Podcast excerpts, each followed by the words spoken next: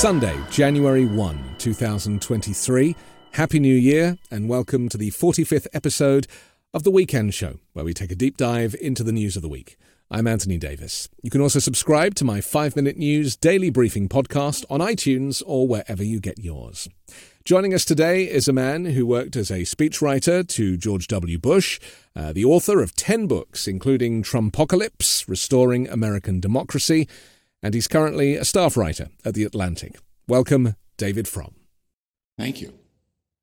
Uh, David, I read pretty much everything that you write, uh, certainly in The Atlantic. Um, you've written 10 books. Uh, I haven't read all of them, but I'm certainly au fait with them. And I'm always fascinated in people who have started out as traditional conservatives and, and Republicans who in recent years have had to kind of question their own allegiance. And obviously, a lot of people like yourself have done that and written books about it. Um, just tell us very quickly a little bit about Trumpocalypse and uh, or Trump apocalypse and yes. how that came about.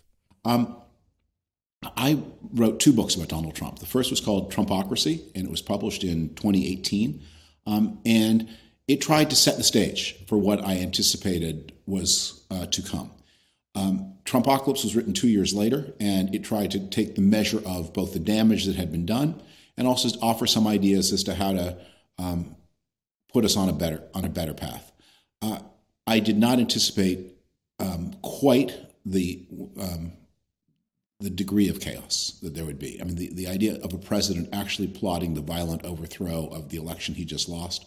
Um, you know, I, I dreaded many things about Donald Trump, and I thought he was capable of just about anything. I didn't. I did think he would try to hold on to office. I did not anticipate that he would try to do so by violence, um, but that's what we got.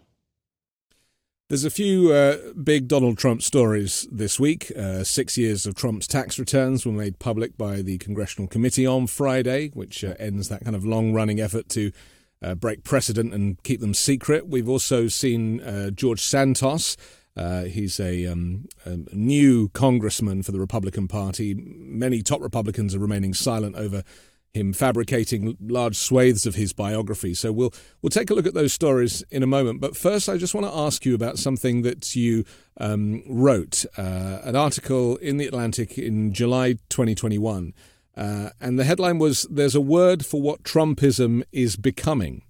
And uh, then the graphic kind of wrote fascism but dropped a couple of the letters. Yeah. I, I do think. I mean, I used to refer to it as the F word that nobody says. Why? How is it that you know Americans, especially, are so inclined as to not want to go there and make those connections and those references to fascism, as certainly as we know it in Europe? Well, um, I think in Europe it's easier because in Europe you can see there have been many varieties of fascism. So um, to Americans, it, it, means Hitler and the Nazis. Um, and one of the things I kept saying through the early Trump years is there are many stops on the train line of bad before you get to Hitler Station. Um, so uh, what Europeans understand is there are fascist movements in Romania, there are fascist movements in Bulgaria, uh, there are fascist movements in France, there was a fascist mo- movement in Great Britain, as a matter of fact. Um, and some were politically very successful, some less successful, some more violent, some less violent, some more anti-Semitic, some less anti-Semitic. Um, it was it wasn't exactly a coherent way of thinking about the world, but it was a coherent approach to politics. And at uh, especially since Donald Trump left office, the, the refusal to accept the legitimacy of constitutional processes, the cult of violence, the cult of the leader, um, the cult uh, and the isolation of the leader from any kind of system or institution I mean, at, bottom, one of the things that drives fascism is the um, impatience with the idea that there should be rules and regulations and institutions, and they should bind everybody, even the charismatic leader. That, that, and Donald Trump became someone who became more and more impatient with that, but also taught big parts of um, his supporters to feel that same way. And so we have got a cult following him. Um, now, a lot of it is kind of farcical, like what happened in Arizona with this sad loser Governor Kari Lake who won't accept the outcome. But you can see how if that election in Arizona had been somewhat closer, if her defeat had been less overwhelmingly apparent than it was, then someone who said, I refuse to accept it, I regard violence as a legitimate means or an acceptable means of settling disputes. This begins to become, begin to look like not like National Socialism in Germany in the 1930s, but a lot like things that happened in Romania, in Bulgaria, in uh, in France, in Britain, around that same time. Fascism has actually been used by the right and is now being thrown at the left, isn't it? Referring to Joe Biden as a fascist. Yeah. Do you think that there's enough? I hate to kind of say there's not enough intellect in the debate that happens on the street, but you know, in the same way that they refer to Bernie Sanders as a as a communist without really understanding communism or how it plays out in various countries. Well, is this a problem that these these titles are actually uh, so misunderstood that they, they have no value? I think there's a the problem, which is as uh, mercifully people live longer and longer than they used to do, which is a great thing. I say that as someone who's passed his 60th birthday. But it means that a lot of the people who are talking about politics are talking about a world that doesn't exist and are not keeping up with the world that does exist. And so when you talk to older people, people like myself, many of us are carrying a mental map of politics that is 30, 40, and 50 years out of date. And so a lot of these terms like right and left um, that were very understandable in the politics of the 1970s and 80s. What do they mean? So um, when you, you talk about people, I mean, fascism in the 1930s was a movement that attracted people, both from what had been the right and what had been the left. Mussolini started as a socialist and ended as a, a fascist. Um, uh, in, after, after the um, Soviets took over Germany, they found the best recruits to their new East German communist state were people who had been Nazis before. And anyone who takes part in online debates can, can see this, that many of Bernie Sanders himself, by the way, I do not include in this. He is an, an exempl- I disagree with all of his policy choices, but he is an exemplary small d Democrat. He's a supporter of Ukraine. Um, he is uh, he is a socialist, but he is a truly democratic socialist. But, but he's no he's not an extremist as he is painted, and, and isn't that when the word radical and extreme used to describe people who are liberal by any other definition is false. It's out of place. It's well, just I, used I, as, as, as, drama. I, just to make this point that um, the point is, are you someone who is committed to institutions and, and rules, or are you someone who wants to break them? What we've seen is many of the people around Bernie Sanders, not him, but many of his supporters in 2016, have ended up as Trumpists in all but name, especially the, the, people on social media, because they were attracted to Bernie Sanders because they had, this is a guy who's going to smash the Democratic Party. This is a guy who's going to smash Hillary Clinton. This is a guy, by the way, who's going to stand up for men against that castrating monster, Hillary Clinton.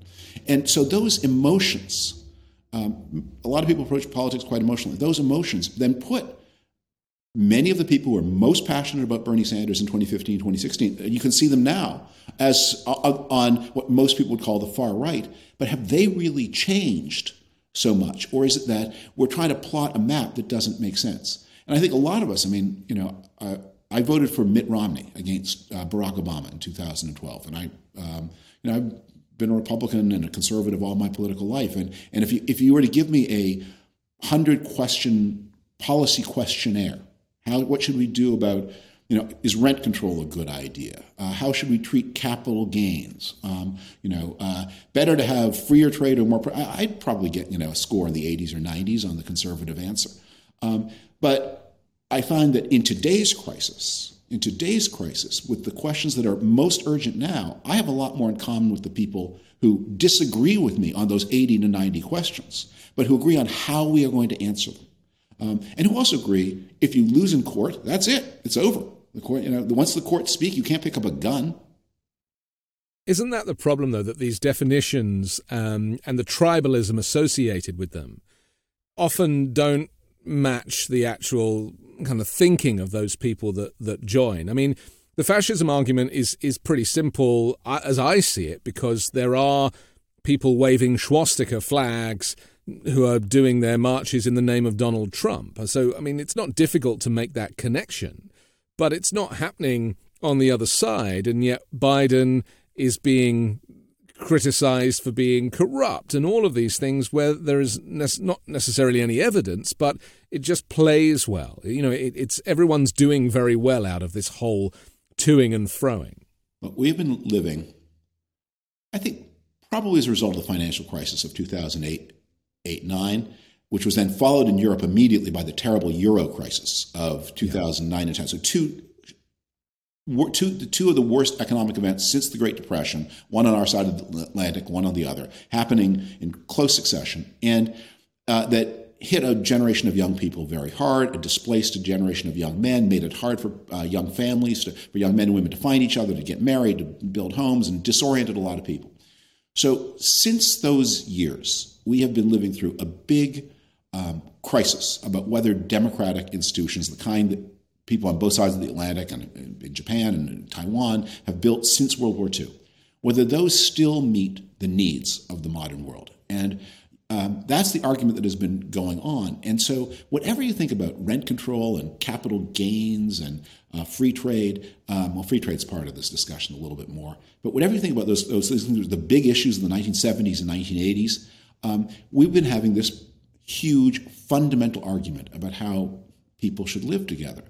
Uh, and the people who, and so it's not surprising that a Biden and a Romney find themselves with today's emergency more or less in the same place, and you know, um, and a Trump and a Corbyn find themselves in the same place. Um, and it's it's not as it's not so surprising that um, you know a lot of people come from you know weird netherworlds that don't seem that political. I mean, you and I are talking in the weekend when um, Romanian authorities have just arrested an online influencer who made his living pimping videos of yeah, uh, a former kickboxer. Allegedly.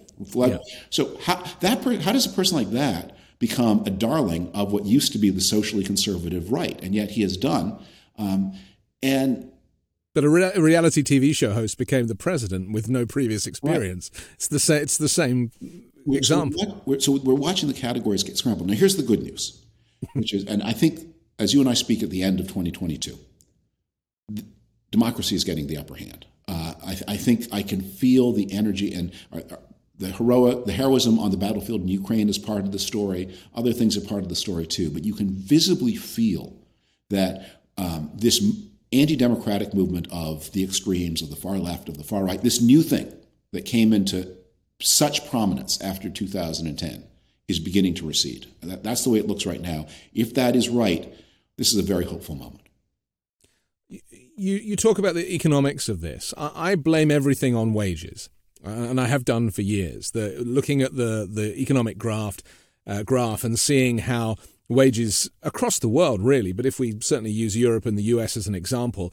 uh, uh around the kind of about 35 years ago, they stopped going up in line with inflation. So the cost of living got higher and greater, and, and wages didn't rise in accordance with that. And it has meant, I mean, it, it means that in the UK, certainly people have been living under austerity now for over a decade with with uh, conservative governments and have got used to living with poverty wages. It's less pronounced in the US here, but I recognize that it is the reason that people butt heads all the time. You know, because you can you have to work two or three jobs to make the, enough money to live, and no one can afford a house. Well, um, economics is surely a big part of the story, and, and wages are an important part of economics I think there's some other things that are going on too. Um, I think one of the um, uh, things that has been very important has been um, the discrepancy between women's educational attainment and men's. Um, women are continuing to, younger women are getting better and better educated. Uh, young men are stalling, uh, are stalling out. Their educational growth is actually going into reverse. And so um, there, there is this educational gap between men and women, which leads to an income gap, which leads to marriages not being being formed. And so I think um, you know, se- sexual mistrust, um, the division of these two groups that obviously need to, to find each other. Um, that's a big part of the story. Um, I think you know, global migration is an important part of the story. Um, global migration is both a tremendous resource for the societies that use it well, but it can also be a source of tremendous stress on, on, on societies and a stress on politics in the US because, of course, migration is used as a weapon and it's only going to get worse with climate change and everything else. There is you know, people are going to have to get used to welcoming new groups into their countries, right? Um, maybe there will be more migration. Maybe there will be less. Um, it, it's it's very hard for me to predict. I mean, there there are also factors that are going to reduce immigration, like the aging of the population all over the world. Um, you know that that's happening in Central America as much as it's happening in North America, and people who are 40 are less likely to move than people who are 20, and there are a lot more 40 year olds everywhere uh, than, than, there used to be. Um, but migration is always a source of strain on societies. And we saw this, the, most, we had some very dramatic examples of this in 2015, 2016, where you had both this huge migration of Syrian refugees um, into uh, and, and refugees from elsewhere in the Middle East and, and West Asia into Europe. And we also had this huge surge of uh, unaccompanied minors from Central America into the United States in, in 2014 to 2016. And I don't think, and that those were precipitating events for both the election of Donald Trump and, and the Brexit referendum. Um, and uh, so I think it's going to be necessary to find ways to manage it. I don't think you tell people, I don't think you tell people in a democratic society, this is coming to you whether you like it or not, because they will then say, well, if I don't like it, I will vote for somebody who promises to fix it. So uh, with, with, migration, with all of these things, we have that the whole point to constitutional systems is to say, uh, your government can actually be in control of this, and you can have more and you can have less. And if you make a democratic choice, you don't have to find some some authoritarian wacko to implement the changes you want. You, you vote for it, you'll you'll get it.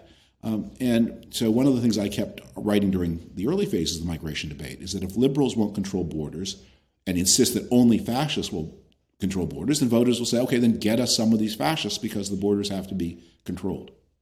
Um, it, it's it's a little bit like what happened on the crime issue in the 1960s and 70s when liberal politicians said there was nothing that can be done about crime, and so voters turned. That's the beginning of the great conservative surge. Voters said, let's find somebody who will do something about crime. And crime is very much a flashpoint, isn't it? Because uh, conservatives, I hate to use the phrase conservatives because I think, and I want to talk to you because you've written about this, about how you know conservatism is, has, has changed so drastically. But but crime is, you know, cr- crime exists in every metropolis. It exists in every city around the world. But here in the U.S., it is very much used as collateral when it comes to electioneering. Um, but no one seems to really offer any kind of direct uh, policy on how they're going to deal with it. And we've certainly heard that from Republicans. And, and in fact, they maybe made a mistake in the midterms in, in using crime as that flashpoint because it, it, it didn't work out for them. Well, look, crime is a tremendously important issue. Um, America is a violent country, and there is a lot of uh, and there is a lot of violence here, and people are frightened by it very reasonably. People also use the phrase crime to mean the kind of urban disorder. You live in Los Angeles, you see it. Uh, I mean, it, it is not normal to have hundreds and thousands of people sleeping on tents in the streets. Um, it's not normal to have defecation in the streets. And by the way, why is it not normal though? Because it it's happening in every city. It didn't used to happen. This is a very new thing. But um, that goes back to that goes back to the economics and the graph and people well, not being able to I, afford a house. So I would argue it is normal. No, it, it really doesn't seem to be economically. We, we've lived through this before. Between 19, about 1992 and about 2012, we saw the steepest reduction of crime in American history. In fact, by the early 2010s, probably there was less crime in the United States than at any time since it was an organized society. Um, and so, one of the things that um, makes it hard when, when politicians poo poo the crime issue, people can, within memory, say, it used to be better. Uh, it used to be better in New York. It used to be better in Los Angeles. And when I say used to, I mean like half a dozen years ago. We're not talking about you know when I was a child. We're yeah, because the 1970s and 80s in New York was not a place where you wanted to walk at night. So, but but but, um, I, I, remember um, uh, this is a, some. My wife and I had lived in New York in the early 1990s, late 80s, early 90s, like the worst days of the crack epidemic, and it was it was really a um, it was it was pretty tough. And then we moved to Washington, and we, um, remember we came back to New York. Uh, it, um, well, we often came back to New York, but we were on this particular story. We were staying in New York for the 2004 Republican convention, and we're staying at a hotel right up, right opposite the Port Authority bus terminal, which was in the 90s, sorry, in the 80s, the ground zero for the heroin trade. Yeah. And and our two little kids, our, we had three children, our two older children who were at that point you know, under, both under 10 years old, asked at 11 o'clock at night if they could walk across the street to the ice cream store on the other side of 42nd, uh, 31st Street and get an ice cream by themselves. And you looked out the window and said, Oh, the biggest danger to you here is being trampled by all the hordes of happy tourists. I mean, it is, yes. you could do that. You, you could not do, you would not have allowed your children to do that in 1991, and you would not allow your children to do it today, but you would have in 2004 um, you would have in 2012, you would have in 2014. Mm. Um, so this is a real uh, challenge. Um, it it didn't work for the Republicans because, as you say, as an issue in 20, uh, 22 because it was so obviously cynical and not driven by anything. Yeah. Um, and they also didn't have, you know, what do you do? What are you going to do to get the tent cities off the streets? We have to get the tent cities off the streets.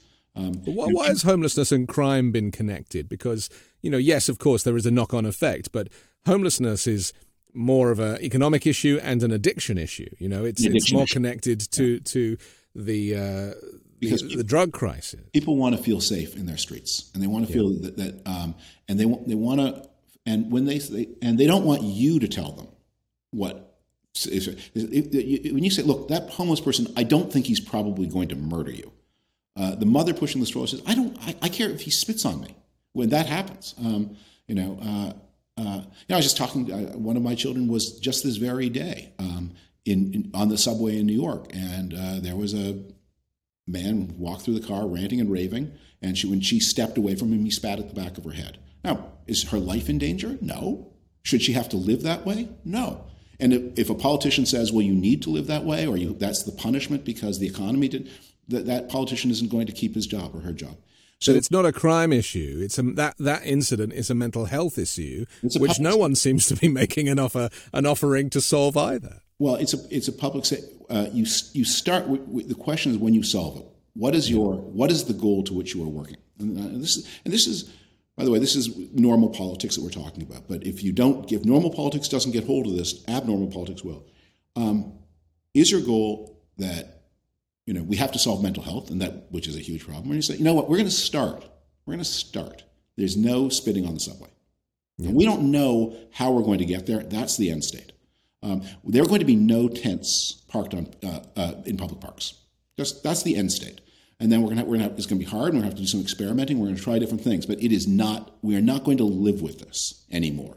And uh, and that's something that Democratic politicians, small, small, d, really need to commit themselves to because it's not going to continue. It's not going to be acceptable. One of the little uh, um, blips in the 22 election was while there was no red wave nationwide, there was a red wave in the state of New York. Um, and I think a lot of it had to do uh, with this feeling of the politicians not being in control. So they need to be in control.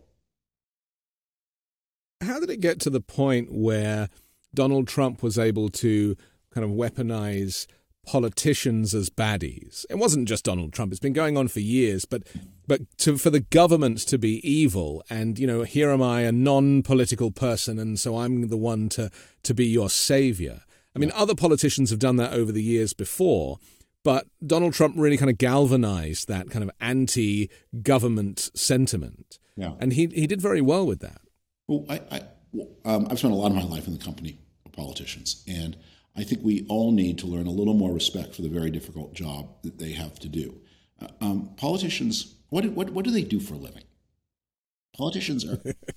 Politicians it's a rhetorical are, question because I can't help. Rhetorical because people think they do not, and people all think you'll get somebody who, who you know who's built a successful coffee company, and he'll say, "I can do it. Doesn't look that hard." And he and then he he, he walks and he just he bangs he breaks his nose on the glass door instantly because he has no idea of how hard it is.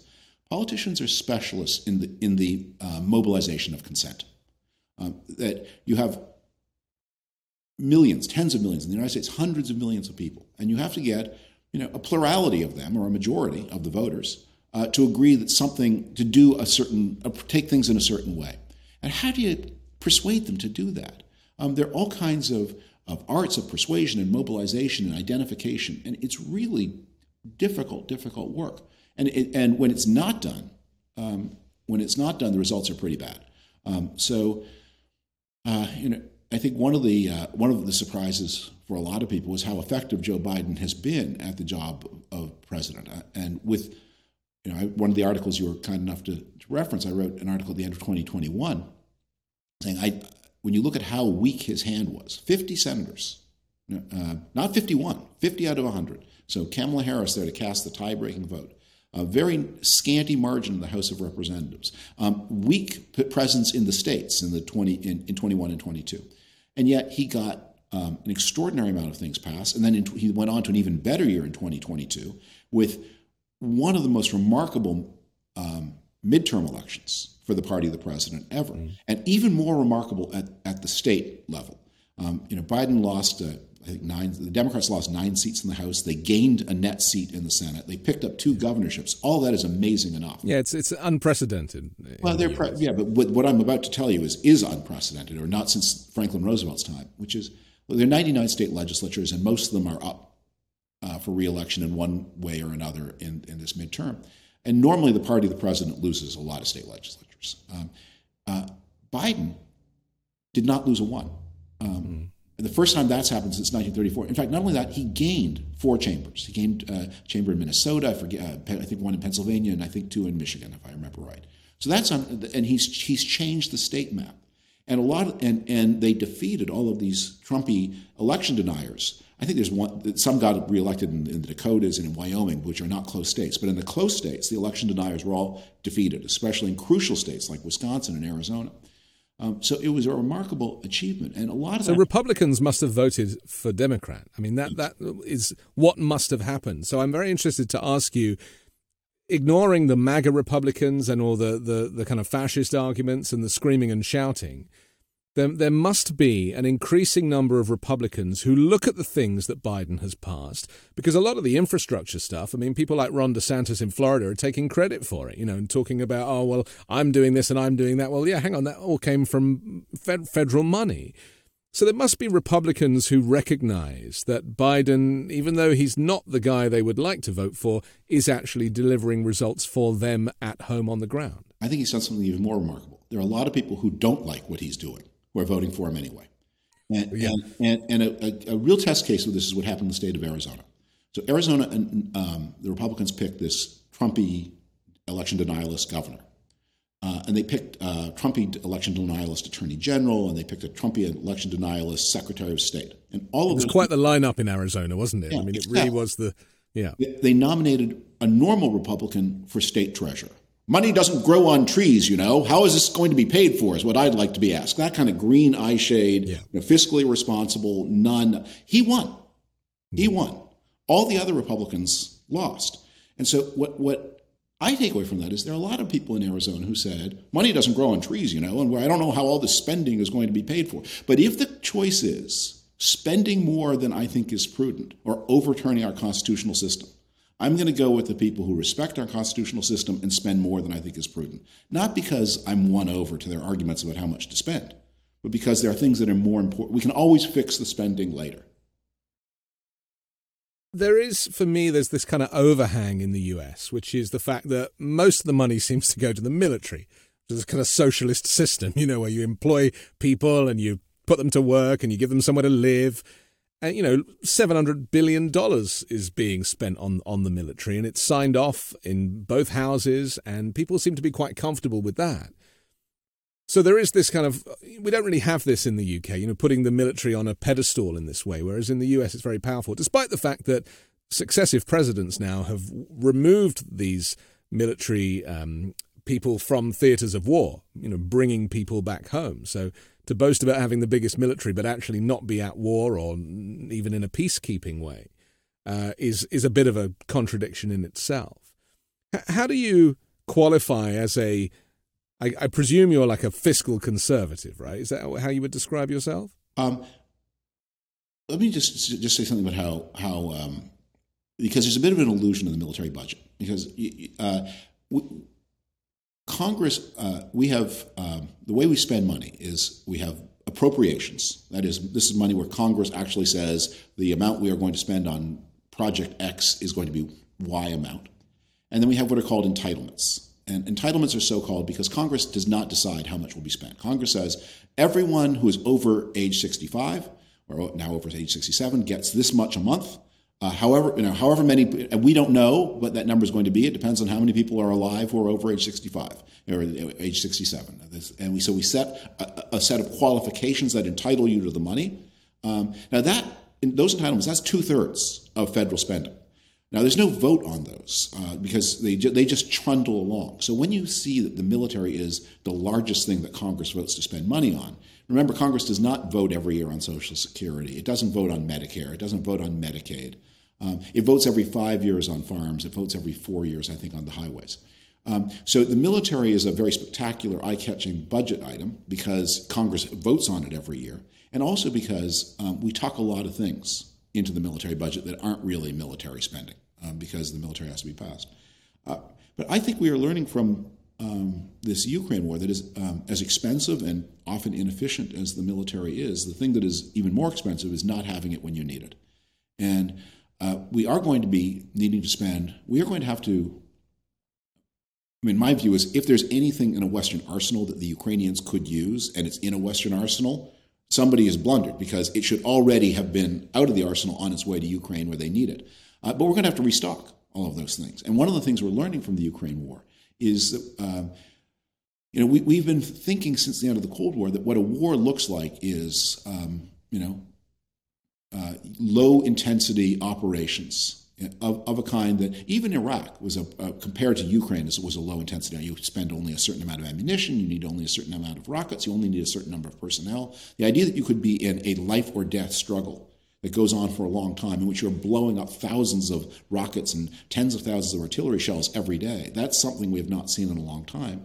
And we're going to have to re engineer a lot of our military thinking imagine that because a crisis in Korea, a crisis in East Asia, crisis between Japan and Taiwan, uh, sorry, China and Taiwan, that it could look more like Ukraine than it looks like what we have seen from the end of the Cold War until Ukraine. But it's going to change now that there's a Republican Congress because there are many Republicans, especially quite prominent Republicans, who are on the wrong team. I mean, they are actually, you know, they're on Putin's side. They don't want to spend money on Ukraine. And, and so this has been muddied, hasn't it? This kind of argument as to where Ukraine should sit in terms of being a, an ally. Yeah. It's been muddied by Republicans. And then, of course, there's the more extreme arm that are outright shouting that Putin is not the enemy. Right. Well, um, it needs Ukraine is not an ally uh, because if uh, if you're an ally, I mean, that's that's like the platinum card of security. If you're an ally, yeah. Uh, you know you get you have American soldiers there, and so they're they're a partner. They're they're um, but you know they're a country that the United States supports and Britain has supported and and, and the whole NATO alliance has supported. Uh, they're not quite they're not quite a full ally. They're they're they're fighting their own war. It needs to be said with a lot of help, but they're fighting their own war, um, and it has cut at very strange angles through a lot of uh, the political system, and it's, and it's, really split, as you say, it's split the Republican Party. I mean, Senator McConnell, the leader of the Republicans in the Senate, has been rock solid on Ukraine, yeah. um, absolutely rock solid. Probably a majority of Republicans in the House um, are solid. But a, a, significant minority is not. And because the leader of the Republicans in the House, Kevin McCarthy, is, both has a precarious personal position and second, just isn't a strong willed figure as McConnell, the leader in the Senate, that, that, that there is there's a more of a question mark. Um, and so um, Senator, uh, sorry, uh, Kevin McCarthy will one day uh, say uh, we can't issue Ukraine a blank check, and the next day he'll come out and he's wearing a yellow and, and blue Ukrainian flag, right. called, uh, pocket square and necktie to show that his heart is with the Ukrainians. Yeah. And it's the, these contradictions that uh, fascinate me so much about American politics. It's how, you know, politicians may have said one thing. I always think about Lindsey Graham, you know, denouncing Donald Trump after January 6th and then going and having a cup of tea with him, and then a week later being best friends and his greatest supporter. That, that even though it's on videotape, you know, that the proof that they've denounced or they've walked away or they've said, "Okay, I'm done," as he said, you know, enough is enough. That that they can turn on a dime. Yeah. Is that kind of exclusive to U.S. politics? Is the show business more important than the the archive? Um, one of the uh, President Biden said. Um, somebody asked, um, asked, I'm now going to forget the context where he said this, but I, I, thought this was this was so right and true, and something a politician needs to keep ever uppermost in the brain. I, I, know he was taking he was taking a question from school children, and and and and what do I need to think about if I want to go into politics? And he had like a, something A, something B, and the third thing was you need to know what is the thing you will ne- you will lose an election rather than do. Right. Um, and that's uh, that's one of the things that the great tragedy of the Republican Party in in the Trump years was if a lot of Republicans had said back in 2016, you know what, I can't follow this guy. You know, I, am uh, we're splitting. We're splitting the part. We're, we're, throwing away this election, and Hillary Clinton will win, and we don't like her, but it's not going to be the end of the world. And anyway, it'll be the third Obama term, and that means she's she's done for in 20. We'll pick up Congress in 2018. We'll pick up the presidency in 2020. Four years. It's a long history, um, and and we'll send a lesson to. Um, uh, the radicals in the party that they cannot take this party hostage like this. We will, we will, the majority of us will stand down and let the election be lost. We would be on a very different place. Donald Trump's one, his power against the regular party was he always knew that he would blow he would blow up the party if they if unless he got his way, but they would not do the same. Um, and so that's right right now um, that the big donors, the elected officials, probably most people who are professional Republicans want to see Trump gone. But they're ter- but he's declared for president in 2024, and they are frightened that unless he is mollified and managed, unless he wins, maybe, uh, that he will split the party. And they're not willing to do the same to him. If, if, if they had made it clear to him, we will split the party against you, we will accept the loss to keep you out of office, um, he would have been, um, he would never have been president in the first place, and the whole world would look different. Do you, do you think the Republicans could have taken advantage of that first impeachment? And in, instead of uh, setting him free in the Senate if they'd yeah. have actually said, okay, you did try and extort Zelensky, and therefore, you know, this is an impeachment, and therefore we did have to find a replacement. I mean, they could have saved the Republican Party then. We could have saved a lot of trouble. I, I think something people don't quite reckon with enough is the two impeachments are the same story. Um, Trump, uh, the, the, Trump correctly read the 2018 result um, when the Democrats had this wave election in the House of Representatives. He realized then um, that he was on he was on his way to lose in 2020. The, the people have people say things like, uh, "If it weren't for COVID, if it weren't for this," Trump was Trump knew he was on his way to defeat. And it's the thing he hates the most is the prospect of losing. That is more palpable to him than right. anything else, right? Because at some deep level, he knows he is indeed a loser. He knows his father was a better businessman than he yeah. was, and he, yeah, he knows he's gone bankrupt all this time, and things just it's never, the inner child. Yeah, so he's got this inner lack. Um, so he began working then on I, am not going to win a fair and square election. So plan A. So he developed a series of crooked plans to win the election anyway. Plan A was to extort the Ukrainian state to fabricate a scandal against uh, Joe Biden. Yeah, digging uh, up dirt on Biden and Hunter in, Biden. Or inventing yeah. it. And yeah, inventing. Um, uh, and Zelensky, Zelensky was the newly elected president, and the reason and Trump targeted him because Zelensky, I mean, was also, you know, he was another TV star. The showman, he was, yeah. He was a comedian. He was regarded as generally, and he weak. He was a Russian speaker. He was not regarded as a Ukrainian super patriot. He was, in fact, Putin thought that Zelensky might be sympathetic to him. Zelensky spoke Russian as a natural first language. He had to learn Ukrainian in adult life. He had had shows successfully on Russian t- TV. Um, you know, he uh, he had kept company with some, um, you know, uh, rather scruffy Russian language oligarchs. Uh, so there, there was the, the, the, Putinists had some hope in Zelensky. And, Trump, and, and they somehow that was communicated to Trump, and he said, "Okay, I'm going to squeeze this guy, and I'm going to get out of him what I want." And that was our first indication that what, of what Zelensky was really made of. Um, yeah. And so, well, he had a moral he had a moral compass, which yeah. Trump didn't notice, and Putin wasn't expecting either. And he was also quite wily because he didn't say no to Trump. He said, "I need more time." I need to right. do more work on this. I've got a, I, I've got a process of my. He just played for time and time and time and time, and and eventually the story exploded, and Zelensky never had to do it.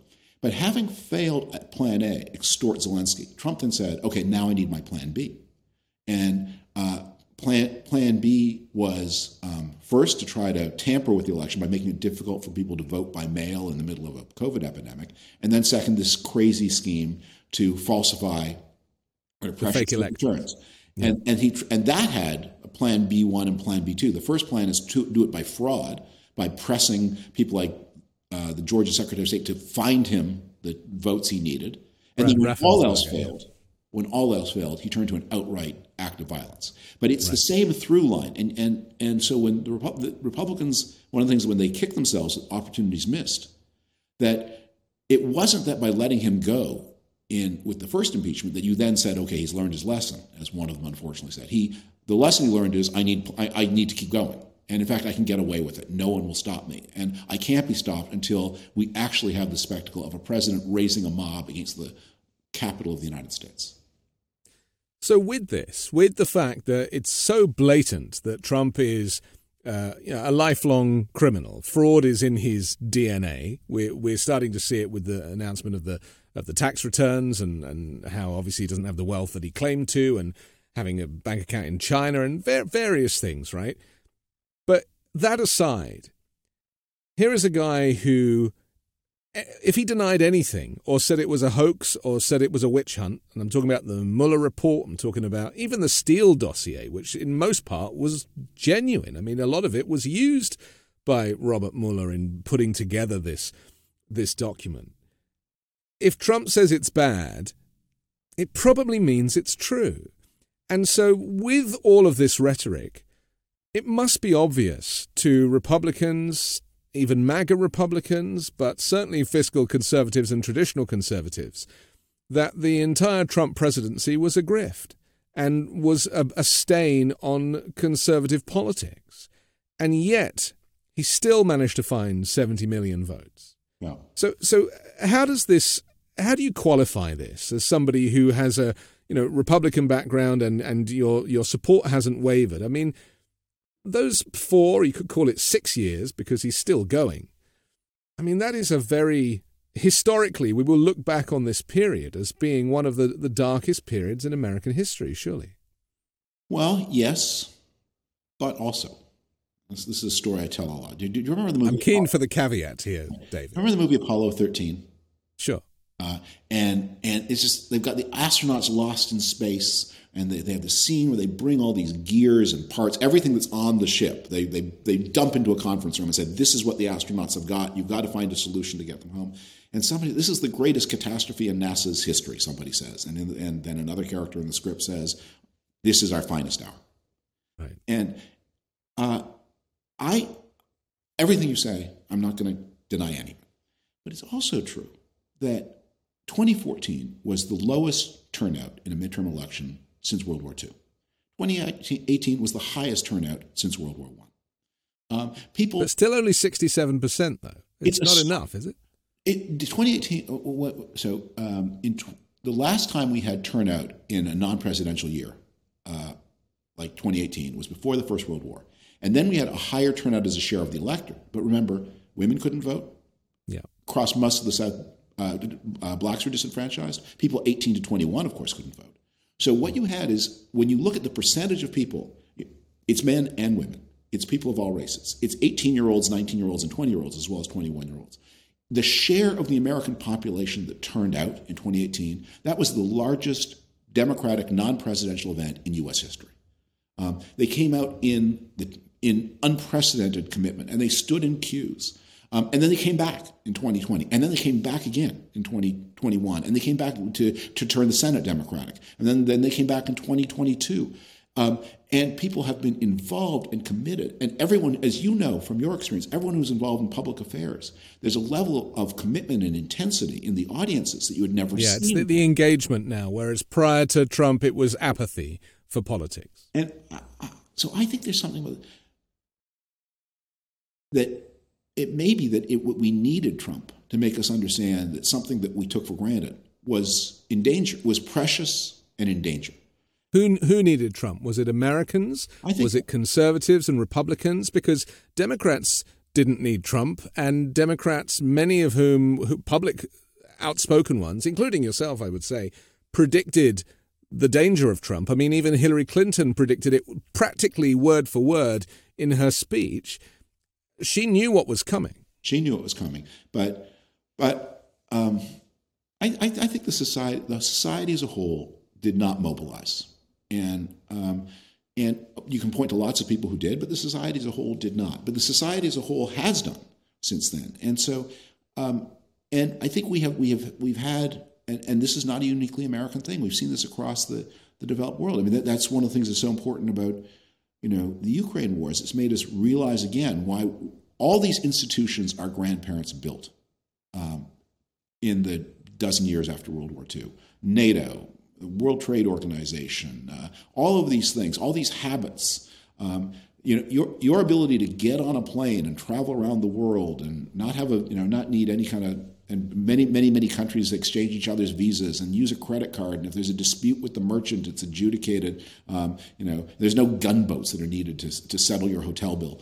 Um, all of that, that, that was all built um, and and we of a certain age inherited it and enjoyed it and maybe neglected it. Um, and then it began to crumble as things that are neglected do. And now we have to build it back. And uh, maybe it would have been better to be aware, but maybe that's not human nature to appreciate things all the time. Maybe you need the crisis. It's like in any kind of relationship, crises can be good. Uh, they can force us to understand what we have and why it's important and why we need to protect it and maintain it. But it's not being built back by Republicans. And if I can quote you from January 2018, you said, I've had enough conservatives tell me I'm not a conservative. I think conservatism, it's really obsolete. Conservatism stopped describing the world we live in. It stopped having answers to the problems of the world that we live in. It's devolved into anti leftism, tribal antipathy. Yeah, that's all. Just, just ex- explain that. Well, I, um, you know, I, I grew up in um, the conservative movement, which co- coalesce, which had been around for a long time, but it really coalesced in the 1970s into a big movement. It had always been a small, marginal force. Uh, but in the 1970s, for a lot of, I wrote a book about the 1970s for a lot of reasons that I described in that book. Uh, it coalesced into a really powerful and ultimately dominant force in American politics. And in 1978, in 1988, in 1998, even in 2008, if you said, I'm a conservative, that really was an intelligible thing in American politics. People knew what that meant. And they knew what you wouldn't do. They knew what, what, what kind of person, not only what kind of person you were, but what kind of person you And some of those people said, but I'm socially liberal as well. They? Yeah, they might, but a, conservative, there was a broad, I mean, look, these we're talking about a huge country. There lot, not everyone is the same. Um, yeah. differences of emphasis, uh, but a conservative. Um, in the age of Trump, it began to be meaningless to say, I'm a conservative. Um, mm.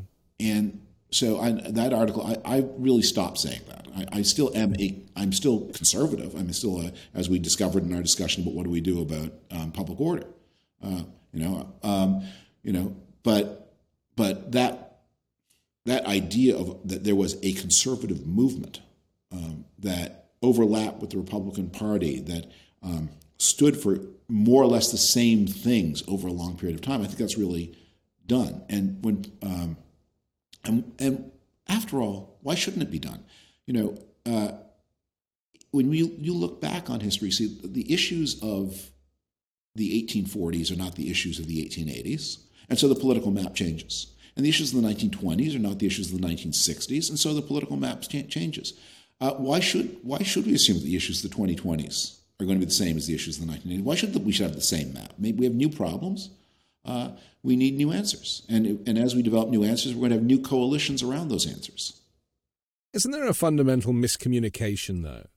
It's almost like people want to be tribal. They want to say, I'm a Republican, and others are proud Democrats, socialists, progressives, whatever you choose to call them. But fundamentally, people really want the same thing. And if we were to take the main issues, the border crisis and immigration, both parties want to deal with that. They don't want to see swathes of people eh, because it's a humanitarian crisis now, and nobody wants that on either side. And Biden has actually done a lot more at the southern border than Republicans would ever give him credit for, including have Mexico pay for the technology to deal with it.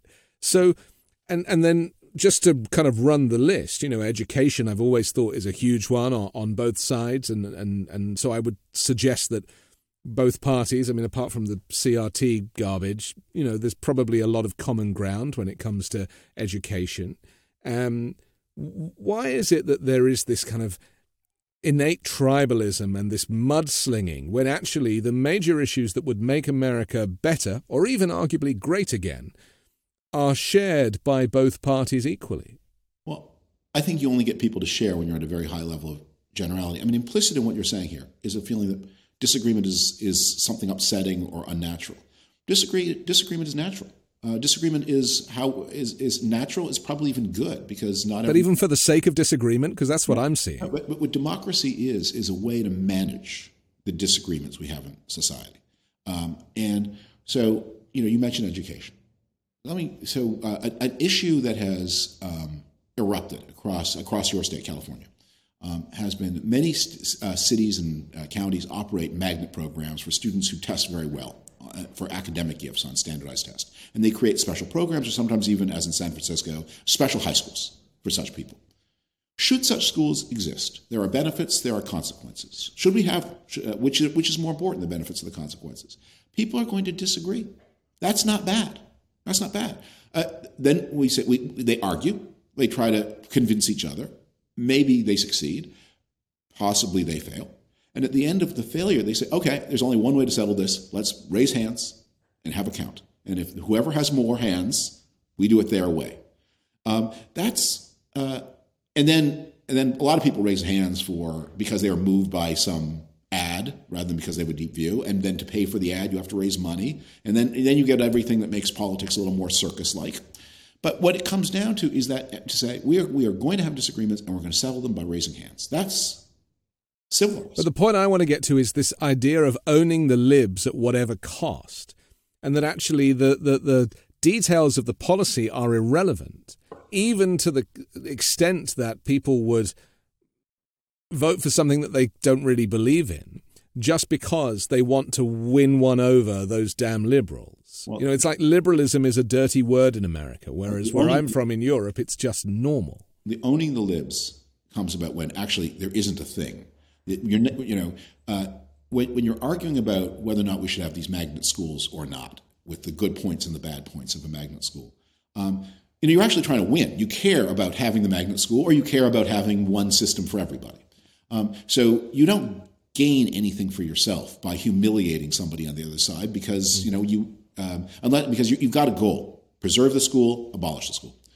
It's when you don't have that goal, when when, when the contest is its, uh, is an end in itself, and that's that is a special consequences a special consequence of how politics works on social media. It's a special consequence of having someone who is as idea free as Donald Trump, who's about his own ego, who's about um, yeah, these ethnic and tribal and sexual vendettas.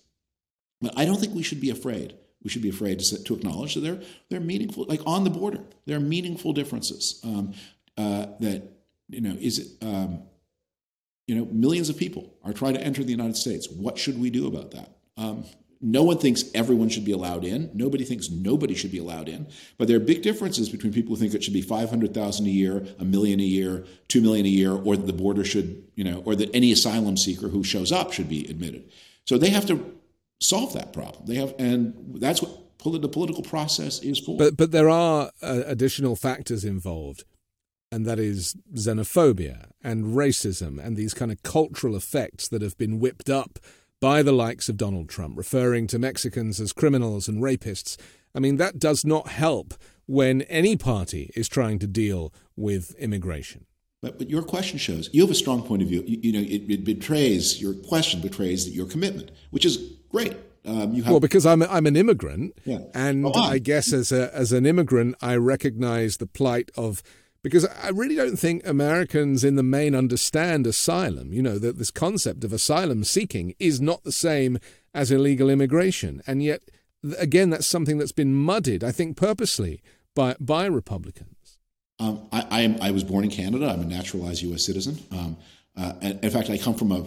Uh, my, my mother was an American who's a naturalized Canadian citizen. So I come from a family of sort of like double backflip immigrants. um, but uh, uh, the question of, of how the asylum system should work, I, I, won't take because we're nearing the end of our time.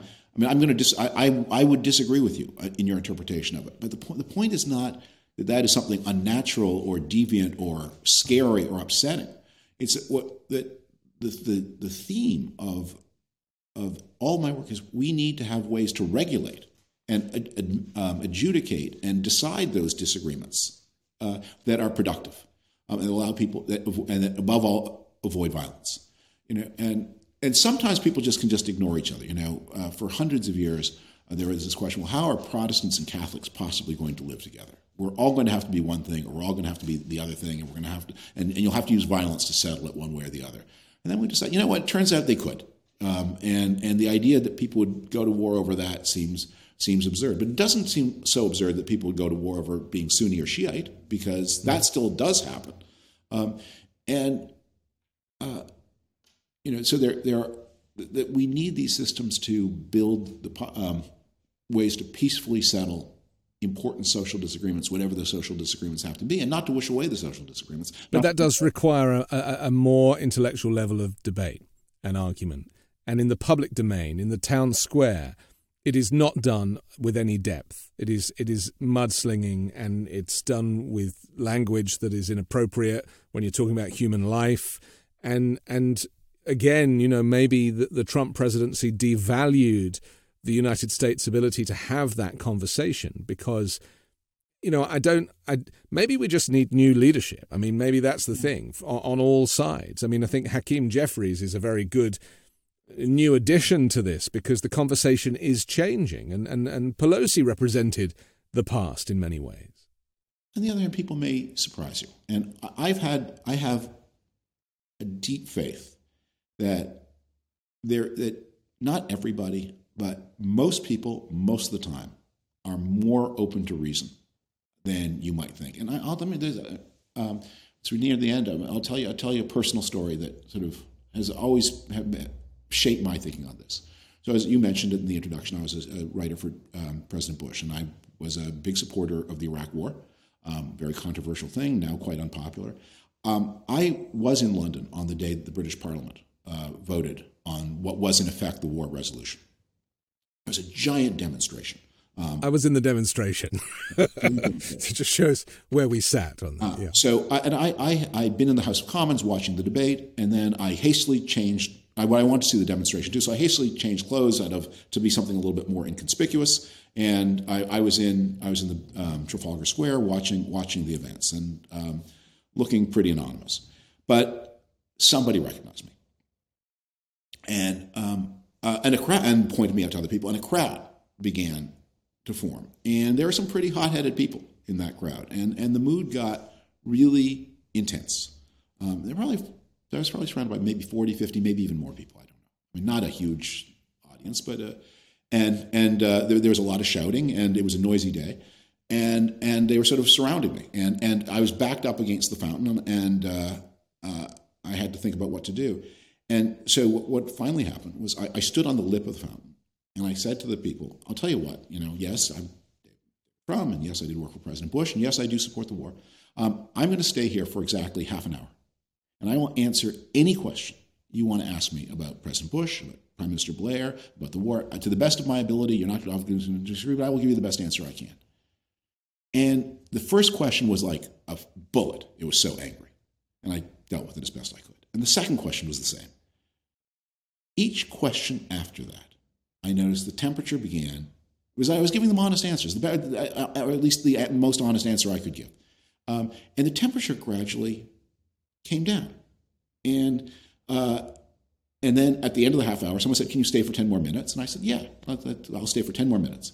And then I timed the ten more minutes. At the end of the ten minutes, the group parted um, and let me go. And one man, the last man I passed, gave me his phone number and said, "If you're ever in Manchester, uh, come have a beer." And in fact, I I did. Um, and uh, and uh, you know, I don't. I didn't change any minds. I didn't change any minds.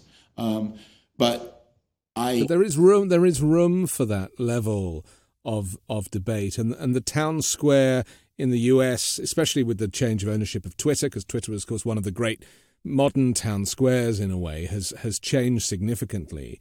One thing, and just to finish, one thing we haven't mentioned, which really is a is a is a, a lens on this whole political conversation is the media and how American media has been able to miscommunicate a lot of these subjects to voters.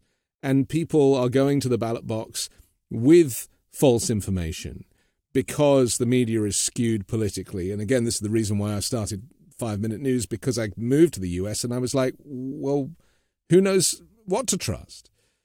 how does how does America recover from this discourse with the where where there's no regulation of the media, and if anything, it's becoming more partisan and more divided?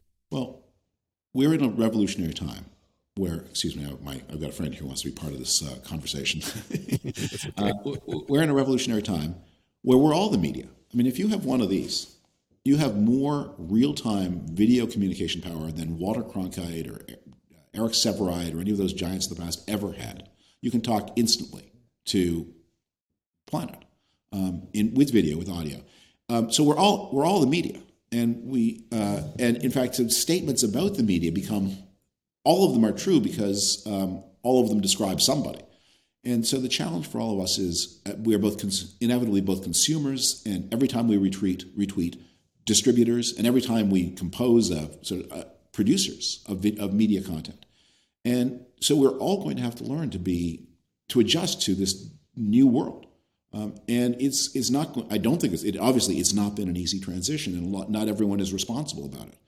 But um, we're going to. I, I, have to believe we're going to learn how to cope with this, um, because uh, you know I, am a big. The, the, the first and original conservative Edmund Burke said, "The individual is foolish, the species is wise," and I hope that's true. I have to believe that's true. I'm going to believe it's true. I, believe in instinct, and I do think that people are born good and we we have a kind of natural instinct, and and that's why when I look at characters like Kari Lake, I kind of know that it's all showmanship, and I know that deep down she knows that she's playing. You know, this is unless she's completely insane, that that actually she spotted an opportunity, as Trump spotted an opportunity to make a lot of money, to put the Trump name out there, and he didn't even want to be the president, right? There are bad people too. yeah, there are bad people. Are they born bad? We don't have time for the nature and nurture conversation, but you know, it's it's it's just very interesting how this landscape of you know who wants to be a politician in the first place, the kind of person that is drawn to that job, and there has to be a certain ego and and level of confidence, and some people are wholly unsuitable for it. Yeah, but some people who do that work, they just it's it's so hard and they're so important. Um, and maybe if we respected them more, we would attract. I mean, partly on them. Maybe if they behave better, we'd respect them more. But maybe if we respected the job more, um, we might attract the, the kind of people we we say we want. Okay, David Frum, thank you very much for Thanks. joining the weekend. Uh, an absolute pleasure. I'm Anthony Davis. Please subscribe to The Weekend Show on YouTube or as an audio podcast, and also the 5 Minute News Daily podcast, which drops every morning so you can hear me tell you what's happening around the world while you make your coffee.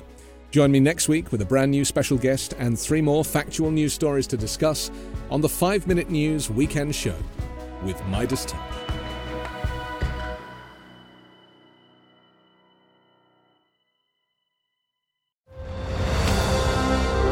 I'm Ken Harbaugh, host of Warriors in Their Own Words, a podcast that presents the unvarnished, unsanitized truth of what we have asked of those who defend this nation.